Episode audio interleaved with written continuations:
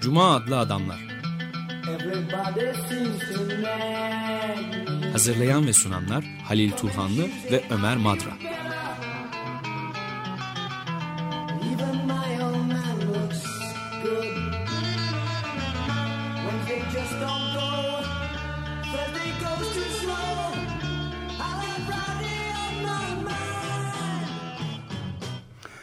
Merhaba Halil, hoş geldin. Teşekkürler. Ee, iki, son iki haftadır e, Zizek söyleşisi vardı. İki bölüm halinde yapmış olduğumuz bir söyleşi e, yayınlandı.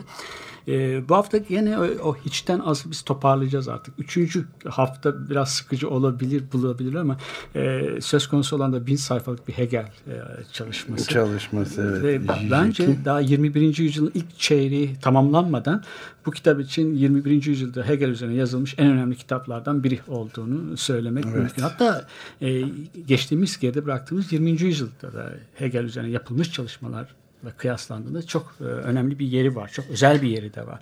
Dolayısıyla bin sayfalık e, sadece sayfa nicelik de önemli değil tabii. İçinde söylediği çok orijinal, özgün şeyler var. Sadece Hegel'de değil. iki gövdeden oluşuyor kitap. E, gövdesi ikiye ayrılmış. Bir Hegel var. Jacques Lacan üzerinden okunan bir Hegel. Bu çok şey değil. E, sık rastlanan bir şey değil. Bir de Hegel'in tekrarı olarak Lacan var. Yani psikanalizle e, Hegelci diyalektin birleştirilmesi var. Sadece Evet. Lacan'da değil, e, Freud'la da e, Hegel arasında bir koşutluk, bir benzerlik buluyor. Freud'un da antagonizmaların bir filozof düşünürü olduğunu söylüyor e, Zizek. Sordu, Hegel'le sorduğu ilginç sorular var. Bugün anlamlı o- o bir biçimde hala Hegelci olmak mümkün mü? Hegel'in radikal felsefedeki yeri nedir? Hegelci tasarıların sınırları nedir? Hegel'in taşıdığı e, özgürlük potansiyeli ne- nedir? Bütün bu soruları da e, Jacques Lacan'ı sırtını ona yaslayarak, ona dayanarak cevaplamaya çalışıyor Zizek. Yani Hegel'i Lacan üzerinden okuyor, Lacan'ı da Hegel üzerinden okuyor ve Lacan'la Hegel arasında bir devamlık da e, buluyor. Ee, Burada e, so- e, yapmak istediği aslında e, Badiou'nunkilerle biraz da bağdaşıyor. Biraz ona e, yakın, yani oldukça yakın şeyler söylüyor. Hegel sonrasını post felsefe olarak adlandırıyor Badiou. Onun has felsefe dediği başlangıçtaki e, felsefenin kurucusu olarak Platon çok önemli. Bütün düşmanlarını birleştiren, bir araya gelmesi mümkün olmayan insanları, Marksistleri, antikomünistleri, liberalleri, liberal düşüncenin düşmanlarını hepsini bir araya getiren, getirebilen ve aralarında bir ittifak kurulmasını sağlayan bir düşünür e, Platon. Aynı şeyi e, e, Descartes için de söylemek mümkün diyor olduğunu biliyoruz ve Hegel için de mümkün olduğunu söylüyor. Bu üç filozof ama felsefeye dönmek istiyor isek e, bu üç filozofu önemsemeliyiz diyorlar Zizek ve e, Platon. E, pardon e, Badiou. Platon'dan dönerek e, Hegel, e, Descartes'ten geçerek Hegel'e varmak. Yani o post e, felsefe dediğim şey, felsefeyi kurtarmak. Çünkü e, sofist e, Platon'un neden, fe- neden felsefenin kurucusu olduğunu anlayabilmek için onu sofistlerle kar- karşılaştırmak gerekiyor. Sofistler dil oyunlarına e, çok dayalılar. Dil oyunlarına çok güveniyorlar. Bu da felsefe değil aslında. Felsefe hakikati bulmaktır ve hakikati bir temel, sağlam bir temelin üzerine oturtmaktır. E, Badiou'nun söylediği şey. şey. Platon'un yaptığı bu. Platon'un idealist olarak görüldüğü, totaliter olarak nitelendirildiği o idealar felsefesi hakikate sağlam bir temel oluşturmaya çalışıyor. Bu yüzden de felsefecinin felsefenin kurucusudur e, olarak kabul ediliyor. Sofistlerin yaptıkları dil oyunları. Günümüzdeki sofistlere yakın düşünür olarak da Jacques Derrida'yı mesela görüyor. Bu tart- oldukça tartışılır bir düşünce ama onları has felsefenin dışına itmeye çalışıyor e, Badiou. İşte felsefeye dönüş için de e, Platon'a. Peki bir şey soracağım. Peki. Sokrates'e ne diyor? Sokrates'i evet Sokrates'i ben de onu düşündüm. Aslında Platon'un so- bütün diyaloglarında Sokrat konuş Sokrates konuşuyor. Sokrates'i değil de Platon'u e, hep başlangıç. Sokrates'ten başlan aslında e, felsefenin e, bir noktada ikiye ayrılıyor. Yani e, Platon bir olaydır. O, Platon'dan sonra Platon o diyalogları hiç yazılmamış Platon hiç söz almamış gibi felsefeye artık devam edilemez. Ama belki de senin dediğin gibi Sokrat'tan sonra e, Sokrat'ın kopuş olduğunu söylemek gerekiyor. Ama Sokrat yazmamış. Sokrat Evet, sadece o diyaloglarda Ama bir de yani kelime oyunları dedin. e, Yani Aa, Sokrates'te Sokrat'ta da de var. var. tabii kelime oyunları bir ölçüde. Bir de Platon'un da büyük hocası tabii. Yani Evet doğru ama ışık e, gibi onun- doğru ama genelde e, Sokrat ve doğa fi- filozofları olarak e, ve sofistler de onların arasında Sokrat öncesi felsefe olarak kabul edilir ve onun Evet. arasında da e, sayılır. Yani ilginç Sokrat'ı değil de evet da- da- Platon felsefenin temel şeyi Evet. Platon olarak kabul ediliyor. Benim bugünkü programda esas olarak da söylemek, e, üzerinde durmamız gerektiğini düşündüğüm ve e, Zizek'e soramadığımız bir soru. Biraz da sorduğumuz soruları çok uzun cevaplar verdiği için fırsat bırakmadı. E, Ama iyi de oldu. E, Hegel'deki iki eksiklik te- e, tespit ediyor. Ve Hegel kalibresindeki bir düşünlere göre biraz o- Hegel standartlarının altına düştüğünü düş- savunuyor bu iki konuda. Birisi Hegel'in ayak takımı konusunda yazmış Evet. oldukları. Diğer ise cinsellik konusunda. Cinsellik konusunda da oldukça tu- tutucu bir Hegel karşımıza çıkıyor. Söyleşide de dile getirmişti. Hegel'in e, hukuk felsefesini e, orada bir muhafazakar bir Hegel karşımıza çıktığını ve hatta faşizmi protofaşist bir Hegel olduğunu söylüyor. Orada da kitapta da yazmış. Tam öyle değil aslında. Yani o da Zizek de Hegel'i oradan kurtarmaya çalışıyor. Hegel'in e, e, düşüncesinde çok önemli bir yer var. Yunan polisinin olan hayranının sona ermesi Hegel'in. E, orada Yunan toplumunda genç Hegel'de bireyle toplum arasındaki bir organik bütünlüğü görüyor. Toplumsal tözle dışarıdan toplumsal töz e, dışarıdan dayatılan bir yasallık olmadan hayatın e, yaşanmasını mümkün kılıyor. Kolektif bir etik ah- yaşam var Yunan e, polisinde. Ama bu bu kolektif etik hayat var. Ama bu hayat bir bir daha geri gelmemek üzere ortadan kayboluyor, gidiyor. Bu yüzden e, Atina'dan Roma'ya geçişi bir geri tarihsel bir gerileme olarak görüyor Hegel. Yani hayatın etiğin üzerine dayalı bir hayat varken hukukun üzerine Roma'da hukukun üzerine dayalı bir hayat var. Çok önemli bir ayrım tabii bu. Yani kolay kolay yabana atılamayacak bir temel sağlam bir bakış Evet. içeriyor. Evet. Bence de yani demokrasiden etik hayatın üzerine dayalı bir demokrasiden dıştan dayatılan bir hukuk e, yasalarla sürdürülen zorlanan bir hayat var orada Roma'da. Evet. Bu- Bu burada çok tabii- önemli bir tespit tabii Bence aslında. bir de Hegel'in hep böyle tarihin ileriye gittiğini düşünen, tarihin e, yasalarını koyan bir düşünür olarak e, görmenin de ne kadar yanlış olduğunu. Evet. Burada Atina'yı Hegel Roma'dan üstün tutuyor. Çünkü dediğim gibi bir dışsallık yok. Atinalılar kendilerini e, etik bir hayat yaşıyorlar. Evet yani şeyi tartışacak olsak bile mesela işte e, Yunan kadim Yunan demokrasisi aslında köle ve kadınlara yer vermeyen bir şeydi diye eleştirsek bile e, Roma'da da öyle zaten. Evet, evet. Yani Roma'nın Cumhuriyeti Roma'nın Cumhuriyeti Atina'nın demokrasisinden daha ileri değil. Değil. O Hatta açıdan bir, da e, değil. Daha geri. Önceki e, Atina tercih edilebilirmiş. Evet. Evet. Aynen Ben de öyle düşünüyorum. Yani Hegel çok Hegelci olmamakla birlikte hep birçoklarında var. Castoriadis'te de var. Çok belirgin bir biçimde. Atina'da Roma'nın e, oranla çok daha ileri bir toplum Evet. örgütlenmesi olduğunu. Burada adet organik bir birlik var burada. Ama bu organik birlik daha sonra Hegel'in sunacağı korporatif devlet tarzında bir şey değil. Yani böyle organik bir devlet e, kendilerinden etik etiği içselleştirilmiş bir yurttaşlar topluluğu var orada. Evet. Atina'da.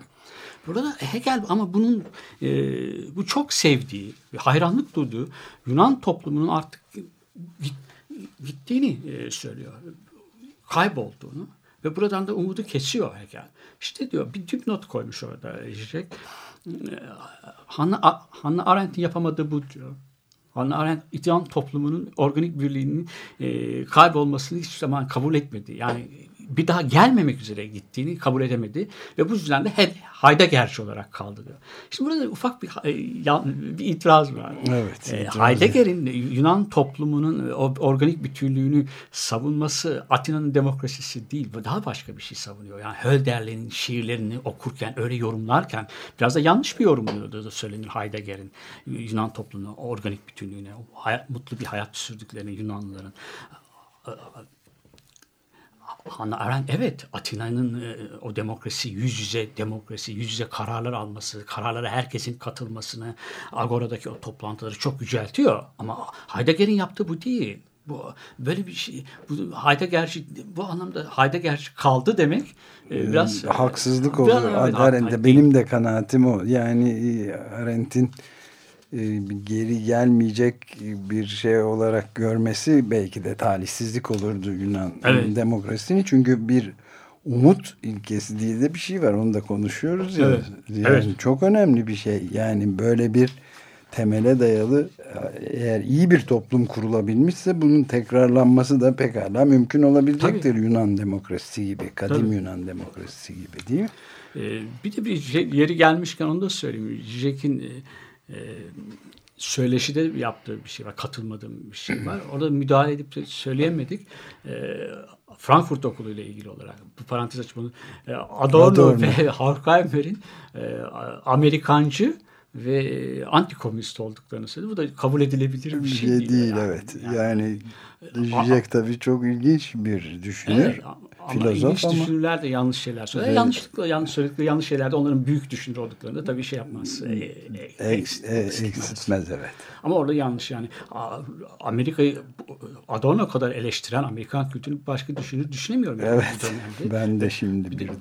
bir insana da antikomünist demek e, kolay kolay yapacak bir şey değil. Yani e, solun her türlü düşün sol düşünceye düşman olmak. En iyi komünist, iyi en ölü komünist, en iyi bir komünisttir diyen adamlar e, antikom şeyler, antikomünist. Bunu bunun felsefesini yapan şey. Evet. Yerliler gibi yani Kızılderililer Evet. gibi.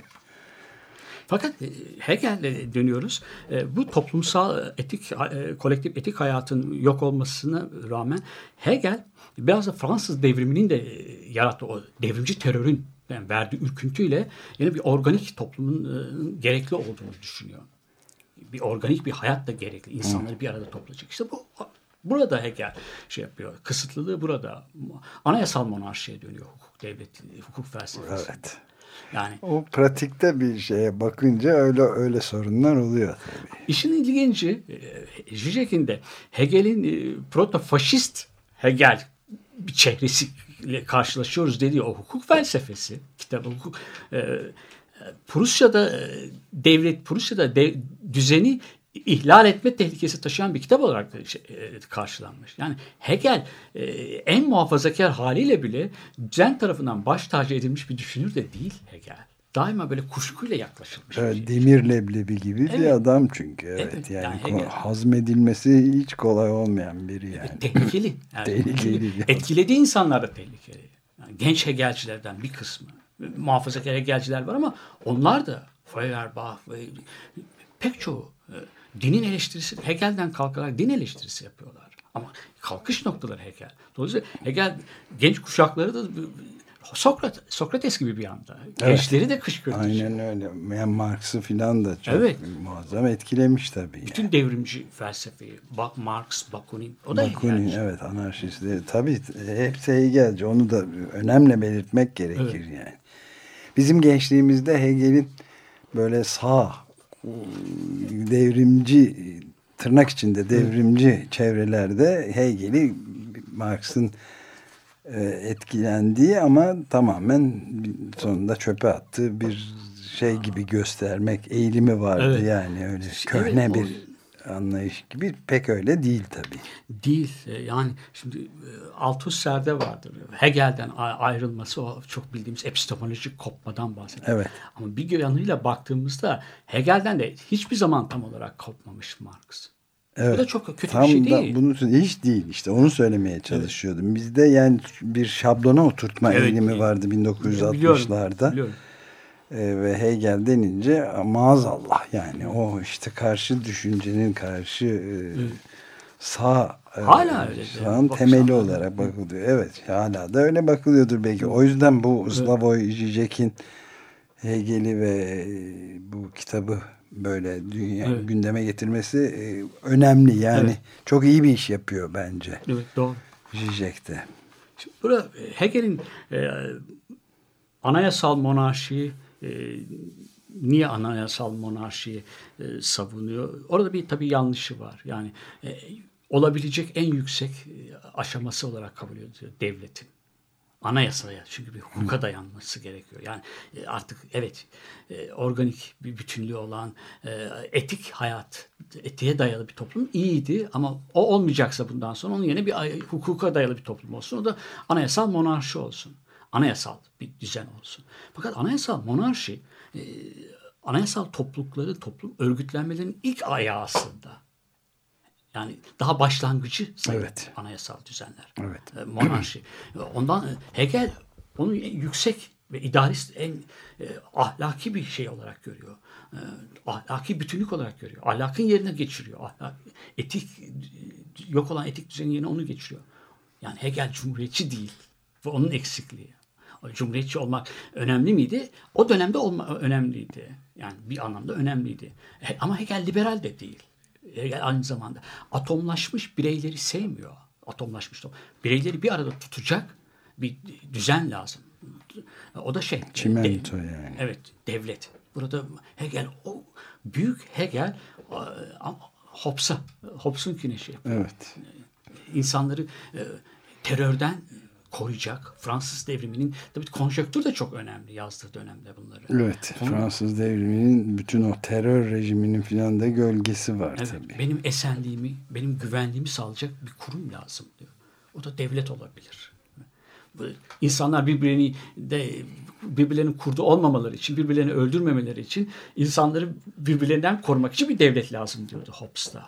O da güvenliğimiz için devlet. Evet. Leviathan. Evet bu da kork- korkunun şey- kaynağı olarak geliyor. E, bu da Hegel'in bir hakikaten bir sınırlılığı. Ama daha başka şeyler de diyor Hegel. Aile e, ve hukuk gibi kavramlar bunlar soyut kavramlardır diyor. Soyut e, bunların anlam kazanmaları da aslında devletin içerisinde yer alabilir. E, Mümkün olabilir diyor. Hegel e, bütün Alman idealistleri hepsi Fransız devrimi 1789'u e, destekliyorlar. Ama aşağı yukarı benzer nedenlerle de geri çekilmeleri var. Hegel de bir de bu çok daha açık. E, O devrimci terör dönemi insanlarda. O, o kadar korkuyor ki şey soyut özgürlüklerin karşısına e, devlet otoritesi. Devlet otoritesi. Evet yani terör, devrimci terör diye adlı adınca koyulmuş zaten Fransız devrimi sırasında da 1790 küsurda düpedüz adını da koyarak geçmişler Evet, terör rejimini. devrimci te- terörün devrimcisi yani. Evet ve bu da yani insanın yüreğine için, evet, yeter- gerçekten. yeterinden fazla bir sebep var yani. Evet yani çok tartışılır. Tarihte şiddetin, zorun rolü. Evet. Ama e, Zizek'in söylediği şu. Hegel'in e, devrim sonrası devlet de düşünüyor. Devlet nasıl bir devlet? Devrim sonrası devlet 1780.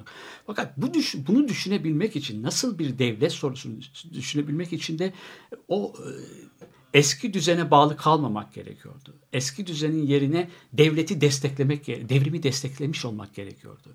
Ancak devrim gerçekleştikten sonra böyle bir soruyla karşılaşabiliriz diyor. Şimdi bu da bir e, da, da bir soru var. Yani te- terör zorunlu muydu yani? Kaçınılmaz mıydı? Bu soruyu soruyorum. Çok temel bir soru soruyor. Bu noktada bir Evet. ara verelim istersen. Ve şimdi neyi dinleyeceğiz? Steve Wynn'den Manhattan Fault Line adlı şarkıyı dinleyeceğiz. Ve sonra devam edeceğiz. Hiçten az adlı kitabın Hegel ve diyalektik materyalizmin gölgesi alt başlığıyla hiçten az adlı Slavoj Žižek'in 1050 sayfaya yakın Ankor yayınlarından çıkmış kitabını çeviren de Erkal Ünal. Onun üzerine üçüncü haftadır Cuma adlı adamlarda bu kitap etrafında. Önce ilk ikisi Žižek'in kendisiyle yapılmış. İlk sen Mavi Tuna'nın da katılımıyla ben yoktum yapılmış bir söyleşinin şimdi arkasından kitabın üzerine konuşmaya devam ediyoruz ve Hegel üzerine.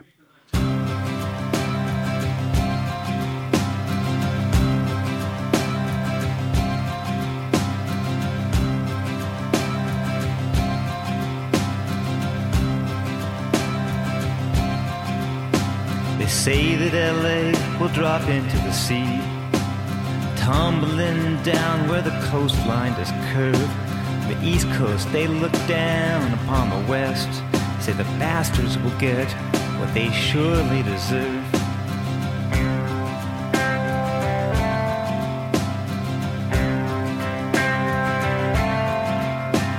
Geologists point to a line that is drawn from 14th Street to the Upper West Side. The city could drop in a minute or two, stunned and surprised for one hell of a ride. Manhattan Fault Line. Manhattan Fault Line.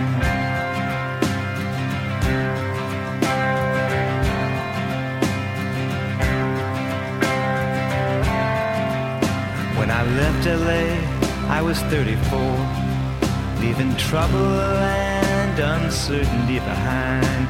The errors and pitfalls of my youth, the present it made a neatly drawn line.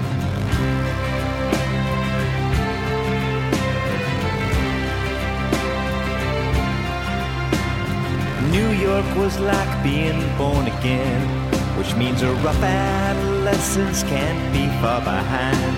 A lesson learned is a lesson forgotten. Tremors and aftershocks me no mind. Manhattan Fault Line. Manhattan Fault Line. Manhattan Fault Line that moves through our lives. Gonna take it down with it someday.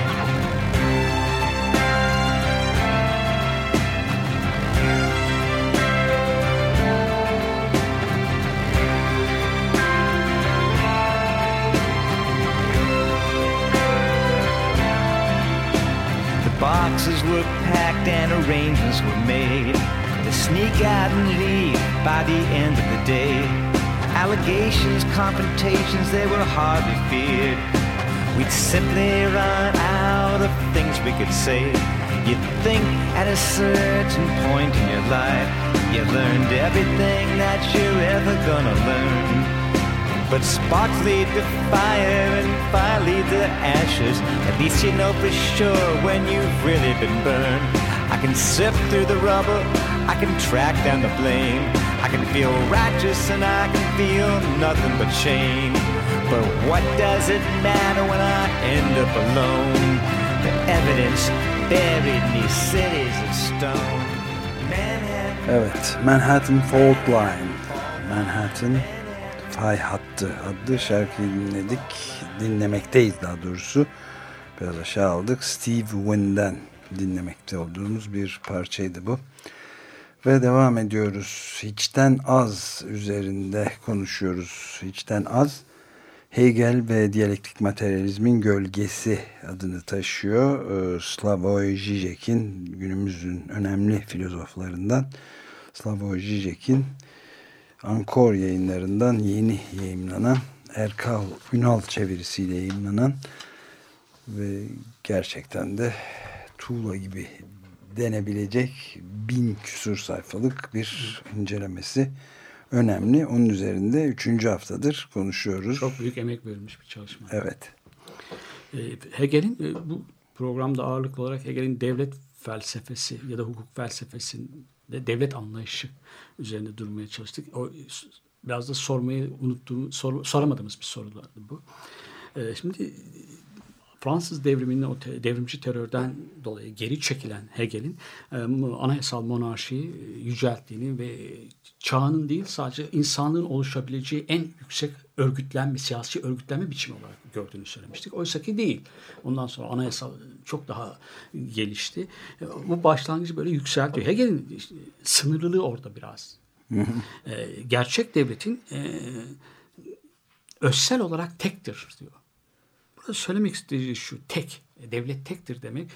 Hegel'deki bu aşamada hukuk felsefesinde ve diğer e, çalışmalarında tek dediği devlet için e, devlete atfettiği teklik aslında mutlaklık tekle mutlak arasında bir e, özde an, anlam birliği var. Devleti işte devlet burada Hegel devleti tanrılaştırıyor. Ve daha sonra da giderek bununla da kalmıyor. Devlet için ahlaki bir bütünlüktür. Ahlaki bütünlüğün ta kendisidir. Kendisini şuurla gerçekleştiren bir ruhtur. Tanrısal gerçekliktir. Hep böyle devleti, anayasal monarşiyi tanımlamak için bu kavramları konuşuyorlar, söz ediyor Hegel. Hukuk ve gücün oluşturduğu bir birliktir diyor. Ama bütün bunlara rağmen e, Hegel'in neden böyle bunları söylediğini e, az az önce konjöktürün bunda çok etkisi olduğunu söylemiştik. Pol, e, devlet, Hegel'in böyle yüceltmesinin de devletin. Şimdi bana çok ilginç gelen bir şey var. Hegel'de e, ayak takımı kavramı, hukuk evet. felsefesinde ele aldığı, Hegel'in cinsellik anlayışı. Bir de kendisi kısaca söz etti. Hegel'deki delilik söz şey, o da fenomenolojide ee, burada sanki Hegel değil de diyor e, demişti Zizek e, Foucault konuşuyor zannediyorsunuz. He, insan ancak delilikten sonra insandan, deli, delilikle birlikte insandan bahsedebiliriz diyor. Şimdi Hegel'in e, hukuk felsefesinde e, sözünü ettiği ayak takımı kavramı var. E, bunlar toplumsal yok çok yoksul, çalışmayan, çalışmayı da sevmeyen e, ve toplumsal düzenin dışında kalan kesimler. Kısmen e, büyük ölçüde Marx'ın proletaryasına benziyorlar. Ama Bakunin'in lumpen proletaryasına, proletaryanın çiçeği dediği, evet. proletaryanın alt kısmına da kesimine de benziyorlar. Hatta ona biraz daha fazla benziyorlar. Toplumsal gövdede kendilerine has yeri olmayanlar, biraz da Rancière'in e, olmayan par, e, parçanın e, parçası olarak tanımladığı kesime benziyorlar. Toplumsal bütünlüğe karşı ve toplumsal bütünlükte bir istikrarsızlık yaratan e, bir kesim hukuk felsefesinde dile getirdiği ayak takımı. Ama e, modern rasyonel devletin kendisi bunu e, üretiyor bu fazlalığı. İrrasyonel o tanrılaştırdığı devlet ve o toplumsal düzen ki kendi insanın kendisini özgür hissedebileceği düzen odur toplumsal düzendir. Taleplerde de toplumdan taleplerde bulunabilir. Hegel orada çok önemli bir şeyler söylüyor. Ee, bu rasyonel modern devlet bu aşırılığı, bu irrasyonel aşırılığı, ayak takımı dediğimiz irrasyonel aşırılığı bu e, devletin kendisi ve devletin kurduğu düzen e, e, üretiyor. Evet. Eğer bir yerde çok yoksullardan bahsediyorsak e, diyor Hegel hukuk e, felsefesinde orada da çok zenginler vardır diyor. Bu zenginlerin aleyhine e, ayak takımı ortaya çıkmıştır. Ama Hegel'in sınırlılığı şu. Marx'tan e, daha sınırlı olan yani şu bu ayak takımını evrensel olarak görmüyor.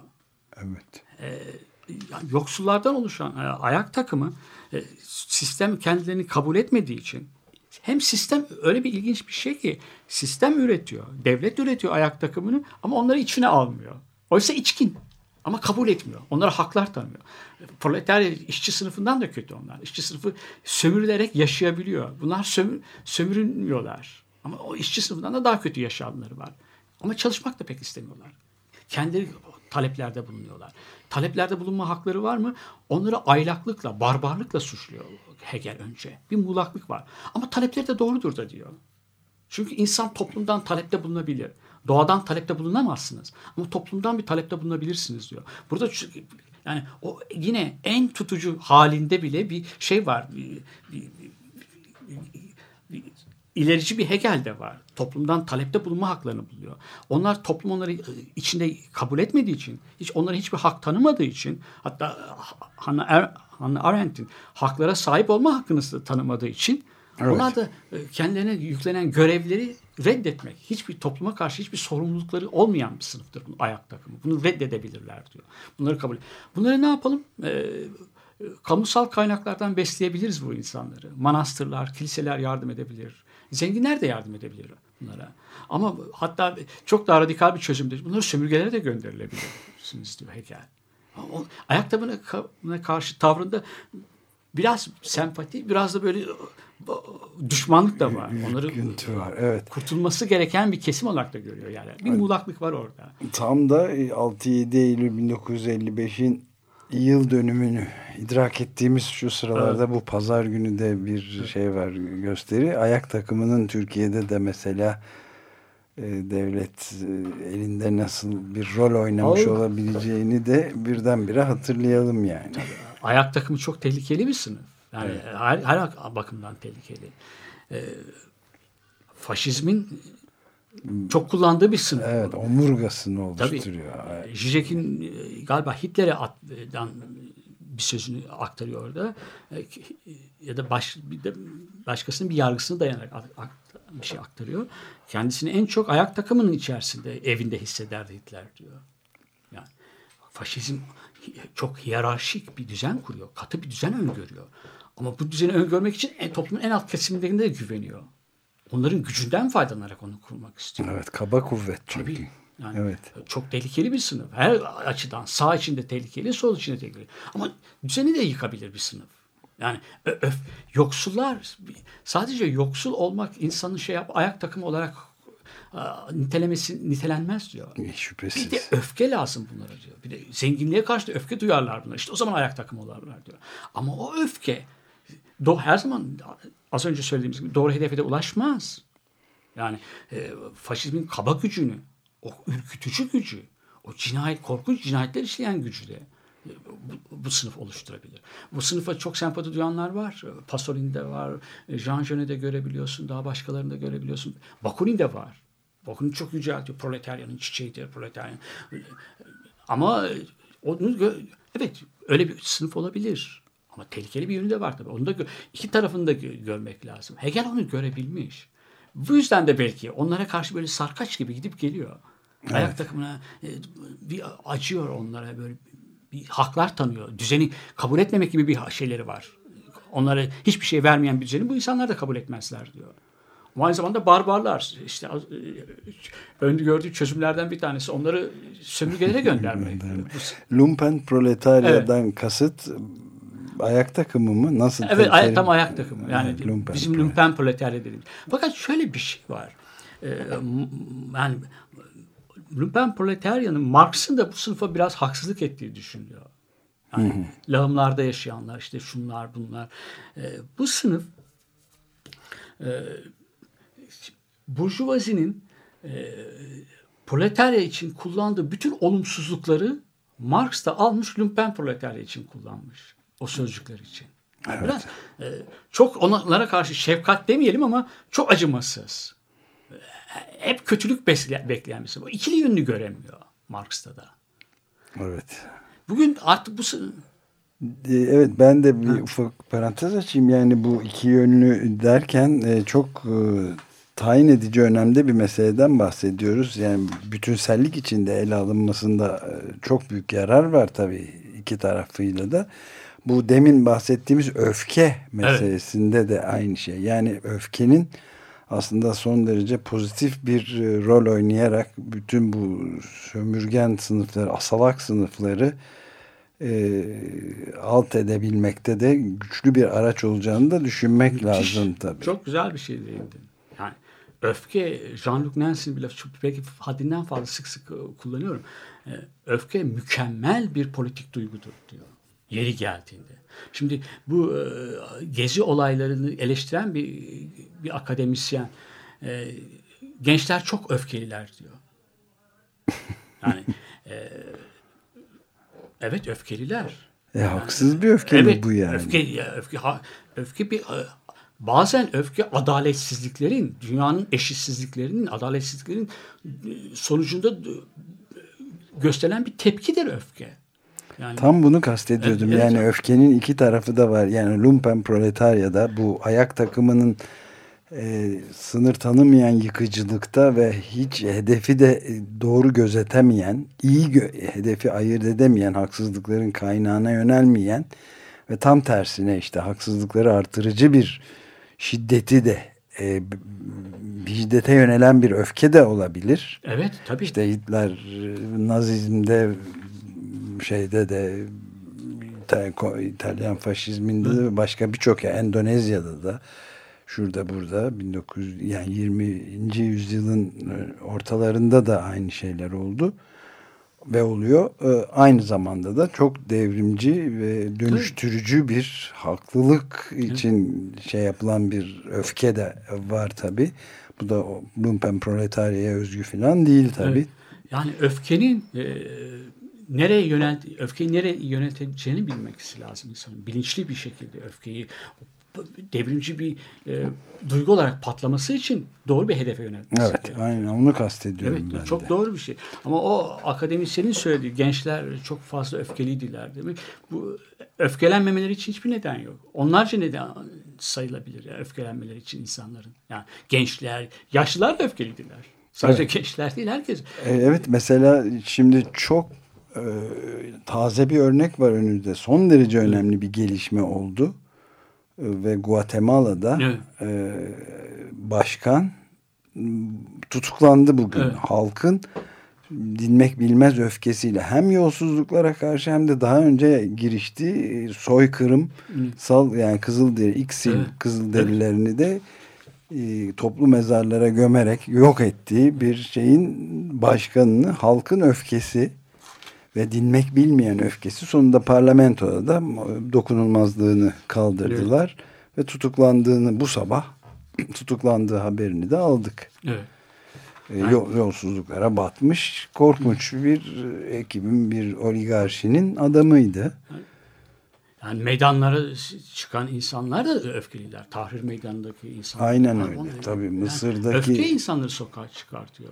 Ee, ama öfkeyi az önce söylediğimiz gibi tekrar düşüyoruz ama e, doğru hedefe ulaş yönelttiğin müddetçe öfkeli olmanın güzel de bir şey yani. Evet daha 2011'den başlayan işte Tunus'ta da başlayan hepsi bir adalet arayan ciddi bir halk kitleleri Fransız içinde devriminde var öfke, galiba. evet. Öfkeliler. Evet tabii enragé. Enragé grubu var. Devrimci bir grup. Evet.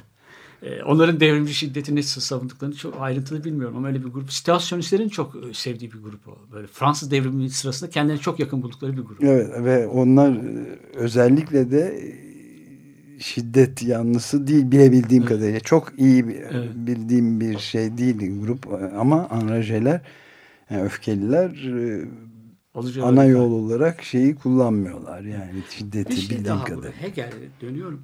Ee, doğru bir tespiti daha var. Ayak takımı sözcüğü, aylaklar. Bu insanlara yardım ederseniz de pek iyi bir şey yapmış olmazsınız diyor bir yerde de. Evet. İnsanın çalış çalışmadan yaşamaları e, kendine olan özgüvenlerini yitirirler bunlar diyor. Asalak olarak yaşarlar. diyor. Bu da iyi bir şey de değildir diyor. E, Hegel gördüğünüz üzere sosyal devleti de pek savunucusu değil. Evet. Yani Hegel cumhuriyetçi değil, öyle liberal değil, sosyal devletten de yana olmaz. Hegel hiçbir şey kalıba yere girmiyor. Sokulamayan evet, Evet. çok özgün bir düşünür olduğunu itiraf etmek gerekir Hegel'in yani çok her şeye kafa patlatmış Evet, bir adam doğru yani. gerçekten. Bir şey daha soracağım. İkinci parçamıza geçmeden önce. e, ayak takımı sadece yoksullardan ibaret değil. Bir de hiç çalışmadan e, zengin olanlarda da ayak. Bunlar da ayak takımının bir türü olarak kabul ediliyor. Mesela bir kumarbaz da diyor bir şey olabilir. E, e, kumarbaz da olumsallığa güvenerek şansını deneyebilir ve zengin olabilir. Bu da bir ayak takımıdır. Hiç çalışmadan yaşamak. Bunu söylüyor. Bu da şey günümüzde borsa oyunları yapanlar.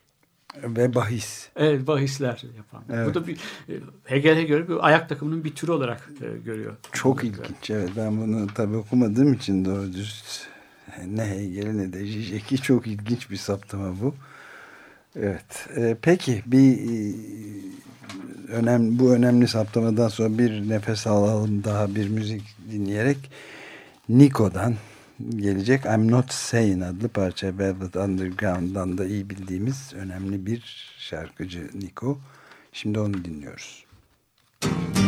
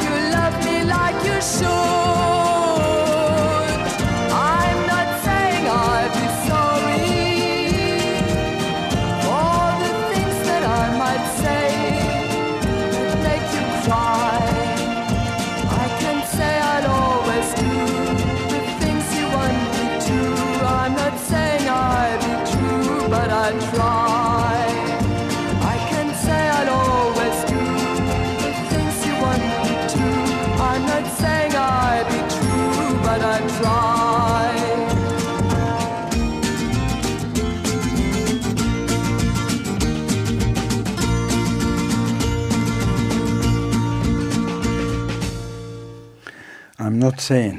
Niko'dan dinlediğimiz bir şarkıydı. Cuma adlı Adamlar programındayız. Açık Radyo'da.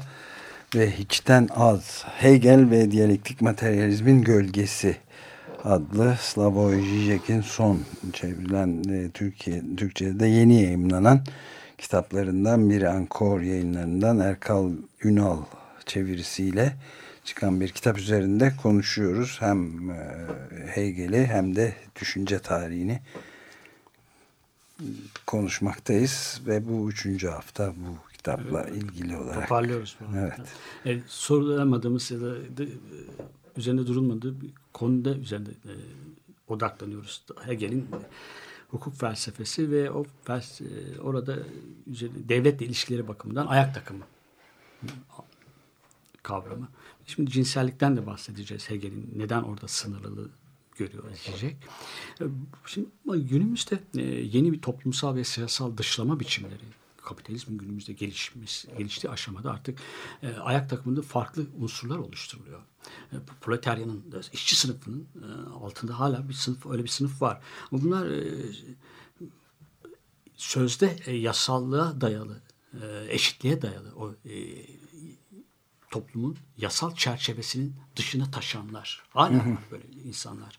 Göçmenler, gece konulu sakinleri, e, haklara sahip olma olma hakkından da yoksun olan insanlar. Artık bunlar e, o Hegel'in söylediği ayak takımının unsurları değişti ama mevcut. Hala da mevcut. Klasik işçi sınıfı ise Marx'ın söylediği klasik işçi sınıfı haklar ve özgürlükler alanına dahil edildi aslında. Hatta Avrupa'da çok Marx da zaten Avrupa'daki işçi sınıfı. Evet e, esas alıyordu. oldu. İngiltere'yi özellikle. de Evet yani. İngiltere'yi 19. yüzyılda öyle bir şey. Avrupa'nın dışında işçi sınıfı falan yoktu. Her ne kadar dünyanın bütün işçileri birleştiğinizde diye bir şey varsa da bu Avrupa Batı Avrupa işçi sınıfı açısından da.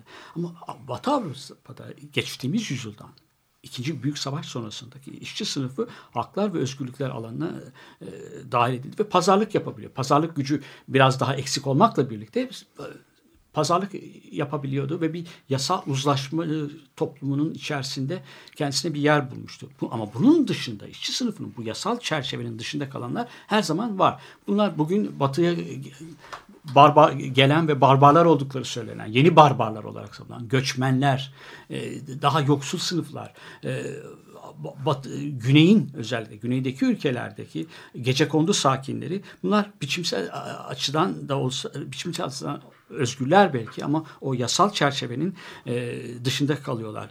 E, her bakımdan yoksul kitleler. İki şey daha var burada. İşte Hegel'in e, sınırlıklarından bir tanesi zamandaki ayak takımının evrensel bir sınıf olduğunu görmemesi. Yani o sınıf kendisi yok ederek, ayak takım olmaktan çıkarak, hukuk düzeni içerisine girerek, hukuk, zorla da olsa dayatarak, şiddet yoluyla da hukuk düzeni içerisine dahil olarak bütün düzeni değiştirebileceğini e, görmemesi diyordu. Hegel bu kadar devrimci olmasını da e, çok devrimci olmasını bekliyor biraz şey e, Zizek. Zizek, evet.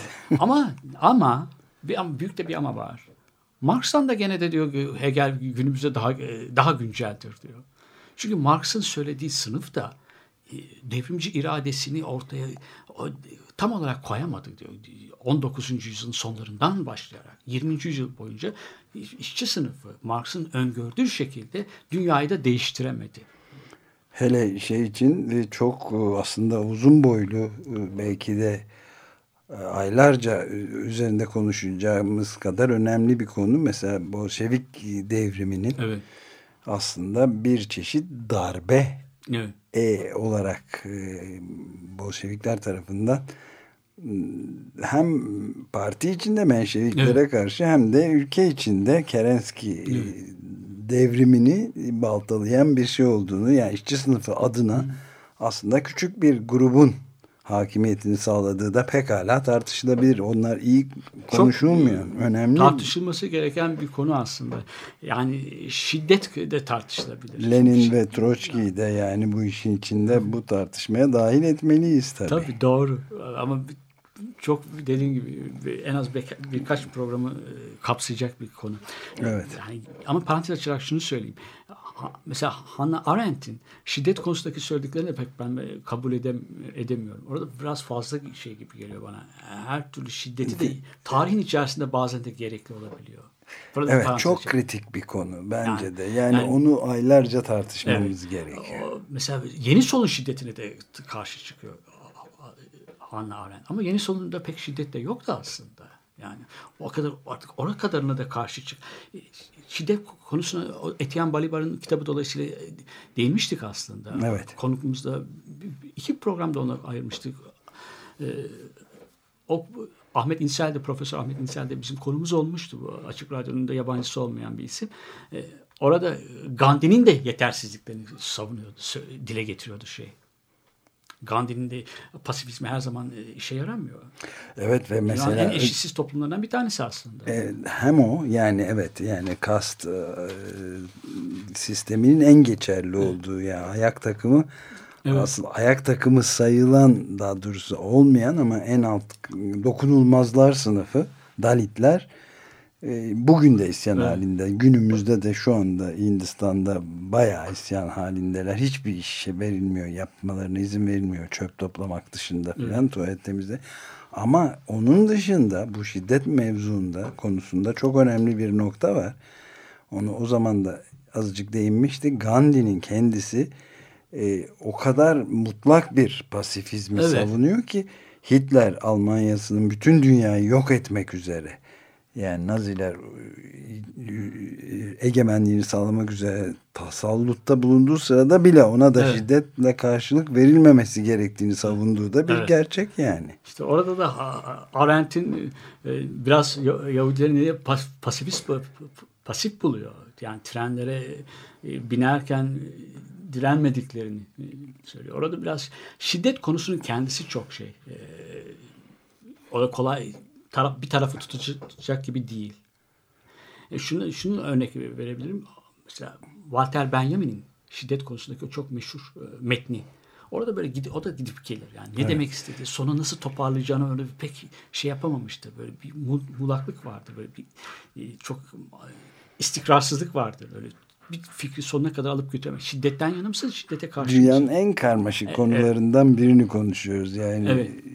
Benjamin'i de küçümsemek aklımızın ucundan geçmez tabii ama yani böyle bir problem var tabii. George Sorel gibi değilse de şiddetin tarihte bazı e, gerekli olduğu yerler var. Burada başka türlü olamazdı dediğiniz ya- zamanlar da olabiliyor. Evet belki Blanqui bu konuda e, Yani aslında o da çok önemli. Onun üzerine bir kitap yayınlandı. Auguste Blanqui Evet. filan üzerinde de konuşmamız e, gerekebilir. Şimdi yeni bir e, kitap yayımlandı. E, aslında belki de onun üzerinde de e, konuşabiliriz. Chris Hedges'in e, çok taze. Ben daha okumadım maalesef. Türkçe ama- mi çevrildi? Hayır. Ha. İngilizce'de yeni Amerika'da yayınlandı ve şey üzerine yani baş kaldırının bedelleri üzerine bütün dünyada devrim ve devrimci baş kaldırmaları inceleyen işte o bu şiddet sorunsalını da kitabı Evet, maalesef evet. tamamlamadığım için tam e, üzerinde şey yapamayacağım ama ciddiyetle e, üzerinde bir şey yapan bir kitap var. Bunları Kitabı- bunu tekrar tekrar gündeme Ben de getirmeliyiz. fakat Chris Hedges'in e, bu Occupy, işgal et hareketi sırasındaki görüşlerini biliyorum. Evet. Tartışılmıştı. Siyah bloku falan eleştirmişti. Evet.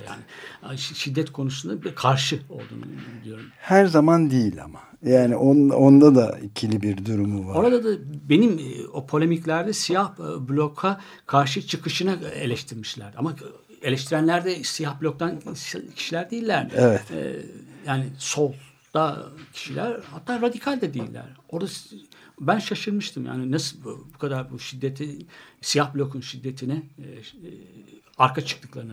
Evet, kara blokun yani çünkü provokasyona çok açık olduğunu e, söyleyerek eleştiriyordu Evet. Hedges orada. Yani çünkü o zaman Occupy hareketini, işgal hareketini tamamen darmadağın edebilir. Çünkü yüzünü kapattığın zaman hiçbir şey görmüyorsun. Evet. O zaman da araya polis provokat, ajan provokatörlerinin sokulmasının çok kolay olduğunu söylüyor. Neyse bence bunu da bu konuyu tekrar gündeme Tabii, tabii. getirebiliriz. yani. Şiddet konusu. Hegel'in e, kendi standartları açısından başarısız olduğu ikinci konuda cinsellik. Ayak takımı birincisi ise ikincisi de cinsellik. E, e, Zizek cinsellik konusunda örneklerini çok e, veriyor ve üzerinde durduğu bir şey ama önemli tabii yaşa hayat açısından da. Cinsellik e, insanların kendilerini doğadan kopardıkları bir alan diyor Zizek. Yani sadece biyolojik ihtiyaçlarını gidermek için, sadece üremek için e, e, sınırlı bir cinsellik doğada da var. Hayvanlarda da var. Ama insanlar bunun dışındaki daha geniş bir cinsellik yaşıyorlar. Cinsel hayatlarından bahsettiğimizde daha fazlasını yaşıyorlar insanlar. Tutkulara dayalı, arzulara dayalı. Bu biyolojik ihtiyaçları gidermeye yönelik e, cinsellikte bunlar yok. Belki hayvanlarda da aleminde de çok geniş bilmiyorum ama tutku, e, ölümüne tutku, arzu insanların dünyasına e, ait bir şey. İnsanların cinsellik yaşamlarına ait bir şey. Onun bir parçası. Şimdi Hegel Katolik dininde e, Hristiyanlıkta eğer e, üremeye yönelik bir cinsellik zorunlu bir kötülük. Hegel de bunu aşağı yukarı üç aşağı beş yukarı e, cinselliği kültürün içerisinde bir biçim vermek, bir evcilleştirmek istiyor.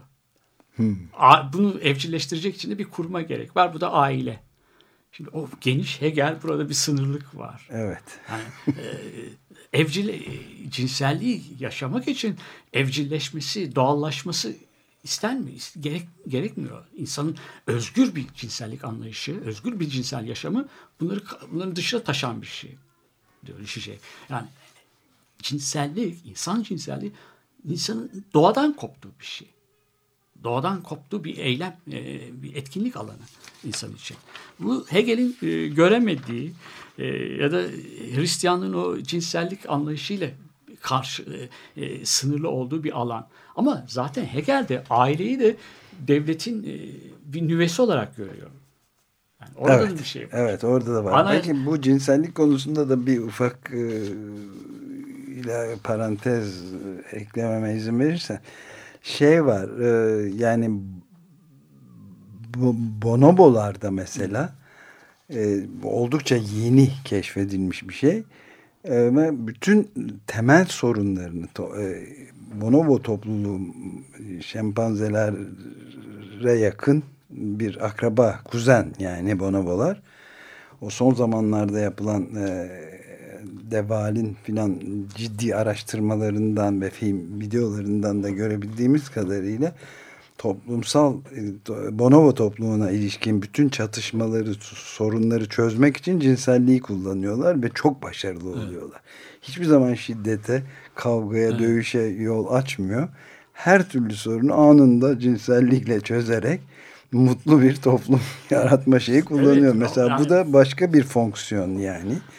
Bir o var. Bir de cinsellik mesela tabii e, Hegel'in zamanında e, teknoloji gelişmediği için pornografiye bugünün e, dünyasında şiddet, kadınların kullanılması ve kadınların pazarlanması üzerinden muazzam bir endüstri pornografiyle eş ve beraber geliştiği için günümüzün en büyük sorunlarından biri olarak çıkıyor. Bu da cinselliğin bir başka yönü tabii. Doğru.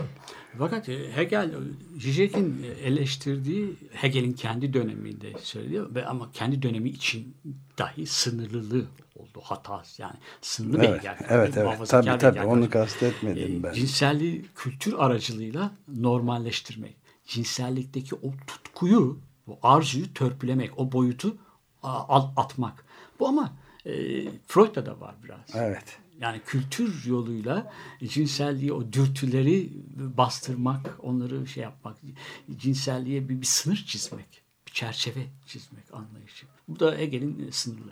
Fransız devrimiyle unutmadan e, iki şey söylemek istiyorum. Bitiyor galiba. Evet bitiyor süre. Fransız devrimi bu kadar şiddete başvurmasının nedeni galiba e, Zizek de söylüyor. Bir anda da e, siyasi olarak e, e, İngiltere'nin dışı modernleşme açısından Evet. İngiltere'nin gerisinde kalmış olması, endüstri devrimini tamamlamış bir İngiltere'nin karşısında bir köylü toplum olarak, daha köylü toplum olarak Fransızlar vardı. Bu modernleşmeyi biraz daha şiddet kullanarak atlamak, yetişmek. İkincisi Almanya karşısında da ise siyasi olarak evet ileride Fransız toplumu ama refa- reformasyonu, reformu e, ıskalamış bir toplum. Din, Katolik, Katolik ve din. kilise biraz daha etkili kalmış. Bu yüzden de sekülerliğe böyle çok şey vurgu yapıyorlar. Yapıyor, Dine karşı evet. çok tavır aldıklarını söylüyor Zizek. Evet çok ilginç. Peki burada bitireceğiz herhalde. Slavoj Žižek'in kendisinin de konuk olduğu ve sorularımızı cevapladığı programlardan sonra üçüncü de kendisi e, kendisi yokken Žižek yokluğunda diyelim hiçten az Hegel ve Diyalektik Materyalizmin Gölgesi adlı kitabını Erkan Ünal çevirisi ve Ankor yayını üzerinde yaptığımız üçüncü programda bu şekilde bitiriyoruz birazcık e, çalmaya da e, azıcık vakit varken kısa kesme pahasına da Janis Joplin'le bitirelim. Leaving on a Jet Plane, Peter, Paul and Mary'nin ünlü şarkısının bir yorumuyla hepinize günaydın.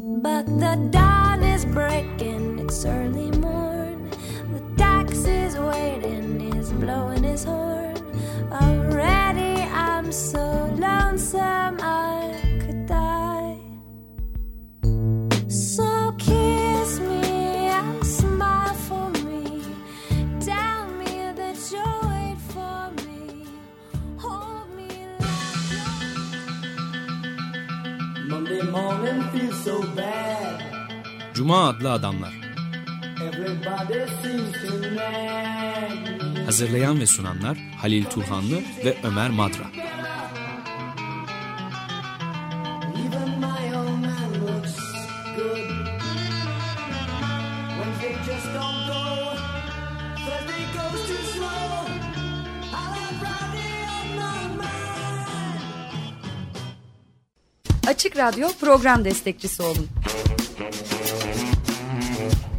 Veya daha fazla programa destek olmak için 212 alan koduyla 343 41 41